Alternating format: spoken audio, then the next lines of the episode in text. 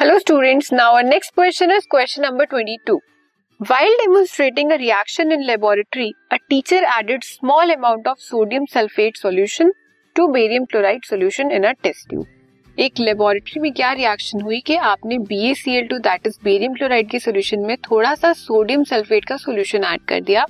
Name the products obtain आपको ये बताना है क्या प्रोडक्ट मिलेगा आपको।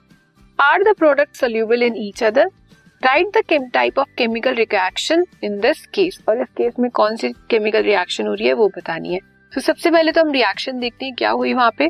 Sodium sulphate is Na2SO4 plus BaCl2 वहाँ पे आपको NaCl मिला और BaSO4 BaSO4 is barium sulphate के आपको पीपीटी मिले।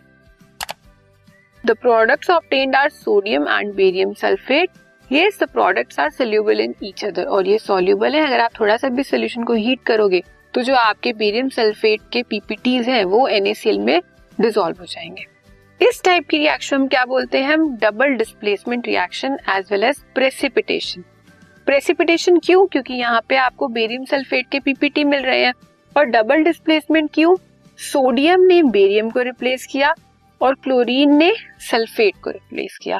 सो इससे आप क्या बोलोगे? Double displacement reaction as well as precipitation reaction ये आप देख रहे हो? ये आपका क्या है? NaCl और ये है आपका बेरियम सल्फेट अगर आप इसे हीट कर दो हीट करने पे क्या होगा? ये इसमें डिजोल्व हो जाएगा. This podcast is brought you by Hubhopper Shiksha Abhiyan अगर आपको ये पॉडकास्ट पसंद आया तो प्लीज़ लाइक शेयर और सब्सक्राइब करें और वीडियो क्लासेस के लिए शिक्षा अभियान के यूट्यूब चैनल पर जाएँ।